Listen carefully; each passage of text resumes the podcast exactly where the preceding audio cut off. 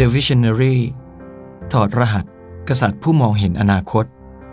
อ่านโดยอาทิวราคงมาลัย บทที่ 7 ถ้าเชื่อมั่น ก็ไปกันให้สุดทาง ฝนเกิดมาจากไหน ในคาบวิชาวิทยาศาสตร์สมัยประถม คุณครูคงเคยสอนเราว่า ฝนนั้นเกิดมาจากก้อนเมฆบนท้องฟ้า หรือถ้าจะพูดขยายความอีกนิด ฝน คือน้ำที่เกิดจากการที่ก้อนเมฆบนท้องฟ้า หลาย ๆ ก้อนมารวมตัวกันเป็นก้อนใหญ่ จนไอ้น้ำเกิดการควบแน่นเป็นหยดน้ำและตกลงมาเป็นฝน แล้วถ้าเกิดว่าบนท้องฟ้าไม่มีเมฆหรือมีแต่เมฆที่ลอยอยู่กระจัดกระจายล่ะ ฝนจะตกลงมาได้ไหม ถ้าว่ากันตามหลักการและเหตุผล คงจะไม่ได้แน่ แต่เมื่อ 60 ปีที่แล้ว มีคนสองคนที่เชื่อว่ามันเป็นไปได้ เมื่อปี 2498 ในหลวงเสด็จไปเยี่ยมเยียนราษฎรชาวอีสาน ที่ตอนนั้นประสบปัญหาความแห้งแล้งอย่างหนัก เดินทางผ่านไปที่ไหน ก็เจอแต่ฝุ่นฟุ้งกระจาย ระหว่างที่กำลังนั่งรถผ่านแยกกุชินาราย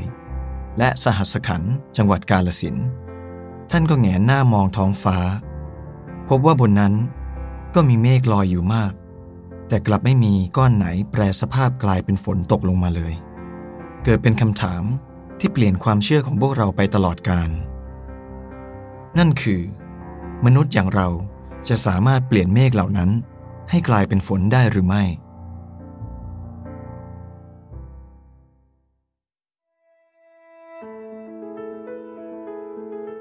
ว่ากันตามตรง ฝนเป็นเรื่องธรรมชาติ ในยุคนั้น สิ่งเดียวที่มนุษย์ทำได้ เพื่อให้ฝนตกคือการรอ รอให้ฤดูฝนเวียนกลับมา รอให้เมฆก่อตัว และรอให้ฝนกลั่นเป็นหยดน้ำร่วงหล่นลงสู่ผืนดินที่แผ่กว้าง รอการมาถึงของฝนคำถามที่ในหลวงคิดดูเป็นสิ่งที่อยู่เหนือธรรมชาติอย่างสิ้นเชิง แต่ด้วยความตั้งใจนี้ เมื่อเสด็จกลับถึงกรุงเทพ พระองค์จึงเริ่มเอางานวิจัยจากต่างประเทศมาศึกษาเพื่อหาวิธีทำฝน และตามหาผู้เชี่ยวชาญที่จะมาทำโครงการร่วมกัน ซึ่งในที่สุดท่านก็ได้พบกับคนที่จะทำให้โครงการนี้เป็นจริงได้ นั่นคือ หม่อมราชวงศ์เทพฤทธิ์เทวกุล หัวหน้ากองวิศวกรรม กรมการข้าว ซึ่งมีความสามารถในการประดิษฐ์อุปกรณ์มากมาย มีผลงานสร้างชื่อ เป็นการประดิษฐ์ควายเหล็ก หรือรถไถ และอุปกรณ์การเกษตรอีกมากมาย เมื่อทั้งสองได้พบกัน ในหลวงก็เล่าไอเดีย พร้อมกับมอบทั้งเอกสารวิชาการ และข้อมูลที่ท่านทรงจดบันทึกไว้ระหว่างที่เสด็จเยี่ยมราษฎร ทั้งสภาพภูมิประเทศ ภูมิอากาศ สิ่งแวดล้อม ฤดูกาลและอื่นๆ ให้หม่อมราชวงศ์เทพฤทธิ์เก็บไว้ใช้ศึกษา หลังจากหม่อมราชวงศ์เทพฤทธิ์ตกลงเข้าร่วมโครงการ และใช้เวลาพิจารณาข้อมูล จากเอกสารทั้งหมดอยู่สองปีเต็ม ก็ได้ข้อสรุปออกมาเป็นสมมุติฐาน ว่าฝนเกิดจากปัจจัยสำคัญสองอย่างด้วยกัน 1. คือความชื้น 2. คืออุณหภูมิ หากเราจะสร้างฝน อย่างแรกที่เราต้องทำก็คือพยายามทำให้ความชื้นบนท้องฟ้ามารวมกัน จากนั้นก็ทำความชื้นนั้นให้เย็นจัด จนกลายสภาพเป็นเมฆ หากเราเอาสารที่จะทำให้เกิดปัจจัยทั้งสองอย่าง ไปโปรยบนท้องฟ้า ก็น่าจะทำให้ฝนตกลงมาได้ เมื่อได้สมมุติฐานแล้ว หม่อมราชวงศ์เทพฤทธิ์ก็อยากจะเริ่มต้นทำการทดลองทันที แต่มีอีกหนึ่งปัญหาใหญ่ ที่ยังทำให้การทดลองเริ่มต้นขึ้นไม่ได้ นั่นคือ ยังไม่มีนักบิน ด้วยความอันตราย จึงไม่มีนักบินคนไหนยอมขึ้นบินให้ หม่อมราชวงศ์เทพฤทธิ์จึงตัดสินใจไปโรงเรียนขับเครื่องบินเองเสียเลย ในการทดลองครั้งแรก ๆ หม่อมราชวงศ์เทพฤทธิ์ทดลองใช้เกลือเพื่อรวบรวมความชื้น และใช้น้ำแข็งแห้งเพื่อลดอุณหภูมิ แม้จะยังไม่มีฝน แต่ก็สามารถทำให้เมฆก่อตัวขึ้นได้ แม้ท้องฟ้าจะโปร่ง เมื่อเห็นว่า พอจะมาถูกทาง หม่อมราชวงศ์เทพฤทธิ์เลยทดลองใช้สารเคมีอื่น ๆ อีก จากเดิมที่ใช้แค่เกลือทะเล น้ำทะเล และน้ำแข็งแห้ง ก็มีการนำยูเรีย แคลเซียมคาร์ไบด์รวมถึงสารอื่น ๆ ที่เราสามารถหากันได้ตามบ้าน อย่างเช่น น้ำร้อน ขี้เท่าแกลบ หรือแม้แต่ครั้งที่ไปจังหวัดจันทบุรี แล้วไม่มีสารเคมี แกก็เคยเอาเหล้าขาวที่ชาวบ้านต้มมาผสมกับน้ำแข็ง บินขึ้นไปโปรยบนท้องฟ้ามาแล้ว แต่ไม่ว่าจะทำอย่างไร ฝนก็ยังไม่ตกสักที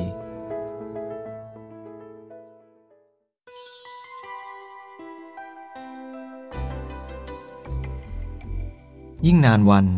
หม่อมราชวงศ์เทพฤทธิ ก็ดูจะยิ่งหมดหวัง หลายครั้ง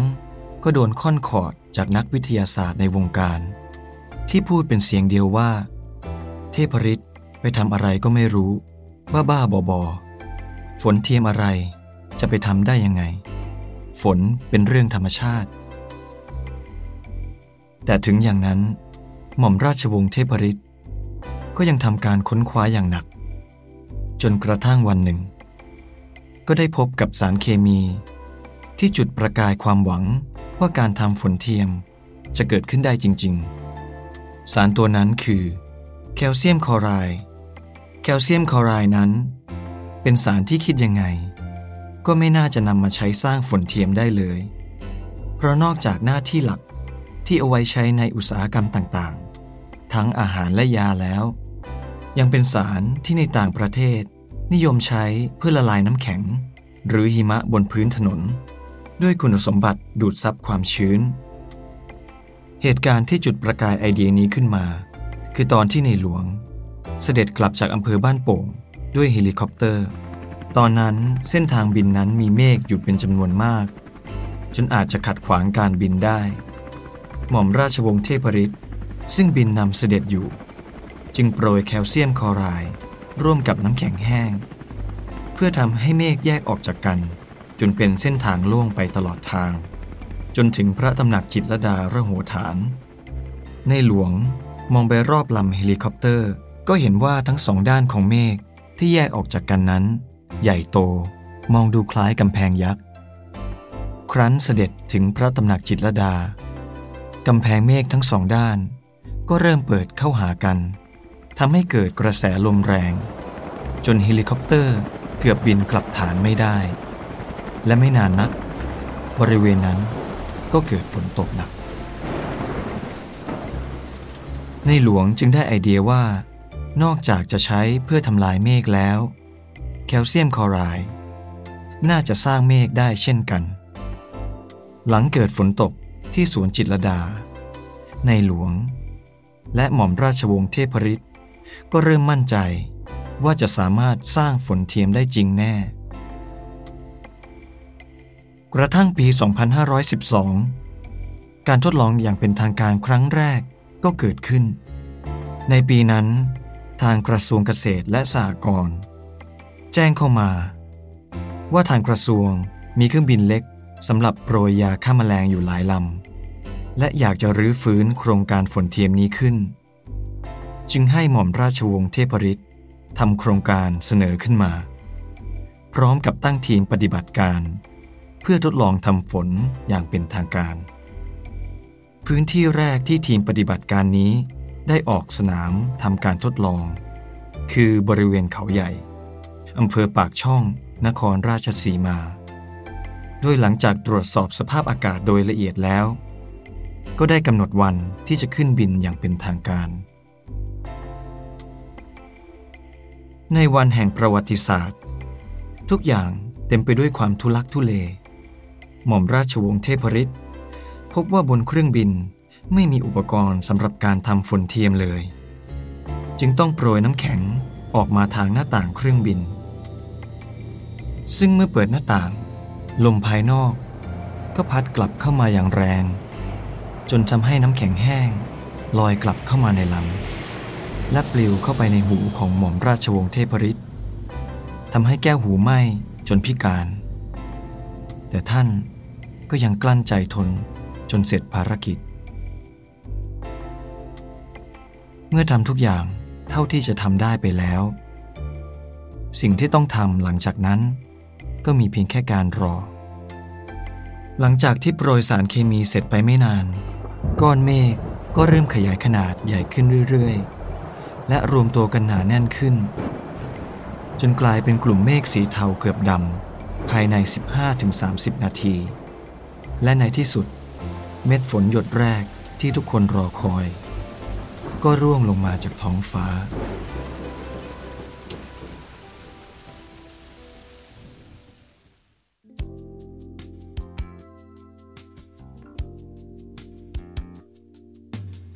การรอคอยเกือบ 14 ปี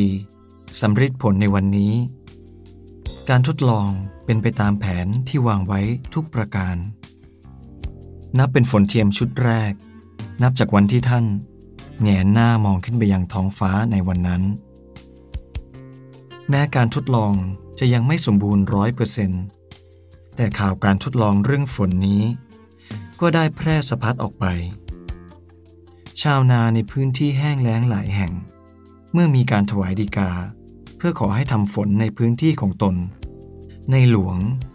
จึงโปรดให้เจ้าหน้าที่เดินทางไปทดลองทำฝนเพิ่มเติม ที่จังหวัดนครสวรรค์ ก็ปรากฏว่า ได้ผล ฝนตกลงมาที่นาข้าวทำอยู่สามวัน ก็เริ่มเห็นยอดข้าวโผล่ขึ้นมาเป็นสีเขียว แซมกับต้นน้ำตาล และเมื่อเวลาผ่านไปเจ็ดวัน ท้องทุ่ง ก็กลายเป็นสีเขียวทั่วพื้นที่ ผู้คนต่างเรียกฝนเทียมนี้ว่า ฝนหลวง หลังจากทำฝนหลวงจนได้ผลที่ชัดเจน ในหลวงก็ได้ทำการรวบรวมความรู้ทั้งหมด และสรุปขั้นตอน การทำฝนหลวงออกมาเป็นคำสั้นๆสี่คำ คือ ก่อเมฆ เลี้ยงให้อ้วน โจมตี และเพิ่มฝน ก่อเมฆนั้นก็ตรงตามชื่อ คือการก่อให้เกิดเมฆเป็นการดัดแปลสภาพอากาศ เพื่อเร่งกระบวนการดูดซับความชื้นในอากาศ ให้กลายเป็นเม็ดน้ำเร็วขึ้นกว่าปกติ โดยการโปรยสารโซเดียมคลอไรด์จนเกิดกลุ่มเมฆจำนวนมาก ซึ่งเมฆเหล่านี้จะพัฒนาเป็นเมฆก้อนใหญ่ในเวลาต่อมา เลี้ยงให้อ้วน คือไปเร่งการเจริญเติบโตของเมฆเพื่อเร่งการเพิ่มขนาดของเมฆและขนาดของเม็ดน้ำในก้อนเมฆขั้นตอนนี้จะทำการโปรยแคลเซียมคลอไรด์ซึ่งจะดูดซับความชื้น และเม็ดน้ำขนาดเล็กในก้อนเมฆให้กลายเป็นเม็ดน้ำขนาดใหญ่ จนเมฆก่อยอดได้สูงขึ้น โจมตี เป็นการโปรยสารเคมีต่างๆ เพื่อเปลี่ยนแปลงอุณหภูมิของเมฆ และเร่งเมฆให้เกิดเป็นเม็ดฝน เมฆแต่ละชนิด ก็จะใช้วิธีโจมตีที่ต่างกัน สุดท้ายคือ เพิ่มฝน หลังจากผ่านสามขั้นตอนที่ผ่านมา เมื่อฝนใกล้จะตก หรือเริ่มตกแล้ว ก็จะทำการโปรยน้ำแข็งแห้ง เพื่อลดอุณหภูมิ ซึ่งเป็นการเพิ่มโอกาสการตกของฝน และเพิ่มปริมาณน้ำให้มากขึ้นด้วย และไม่นานนัก ข่าวความสำเร็จนี้ก็แพร่กระจายไปสู่ภายนอก หลายประเทศให้ความสนใจเข้ามาศึกษาดูงาน ในปี 2515 สิงคโปร์ได้ส่งตัวแทนเข้ามาขอถ่ายทอดความรู้ และการทดลองแสดงตัวอย่างที่แก่งกระจานที่สามารถทำให้ฝนตกได้ ภายในเวลาไม่กี่นาที ก็ทำให้ผู้แทนจากสิงคโปร์ตื่นเต้นมากทำให้โครงการนี้โด่งดังไปทั่วโลก จนไทย ได้รับการยกย่องจากองค์การอุตุนิยมวิทยาโลก ให้เป็นศูนย์กลางการดัดแปลสภาพอากาศในภูมิภาคเขตร้อน จากวันนั้น ในหลวงก็ยังทรงวิจัยและพัฒนาโครงการฝนหลวงนี้อย่างต่อเนื่อง เพื่อรวมประสบการณ์ ให้กลายเป็นตำรา เพื่อคนรุ่นหลังได้ใช้ศึกษาต่อไป จนในปี 2542 ในหลวงก็ทรงจัดทำตำราฝนหลวงพระราชทาน หรือ The Royal Rainmaking Technology และแผนภาพตำราฝนหลวงพระราชทานขึ้น เพื่อเผยแพร่เป็นความรู้แก่คนทั่วไป แต่ในขณะเดียวกัน ก็ส่งมอบหมาย ให้เจ้าหน้าที่ทำเรื่องขอสิทธิบัตร เพื่อมอบความสำเร็จทั้งหมดนี้ให้แก่คนไทยทั้งปวง จากความฝันที่ดูเป็นไปไม่ได้ พระองค์ทรงพิสูจน์แล้วว่า มันสามารถเกิดขึ้นได้จริง และกลายเป็นผลลัพธ์ที่ยิ่งใหญ่เกินกว่าที่ตั้งใจไว้ เพราะนอกจากจะช่วยให้คนไทยทั้งหมด ผ่านพ้นวิกฤตไปด้วยกันแล้ว ความรู้นี้ ยังเป็นสิ่งที่จะอยู่คู่กับโลก สืบไป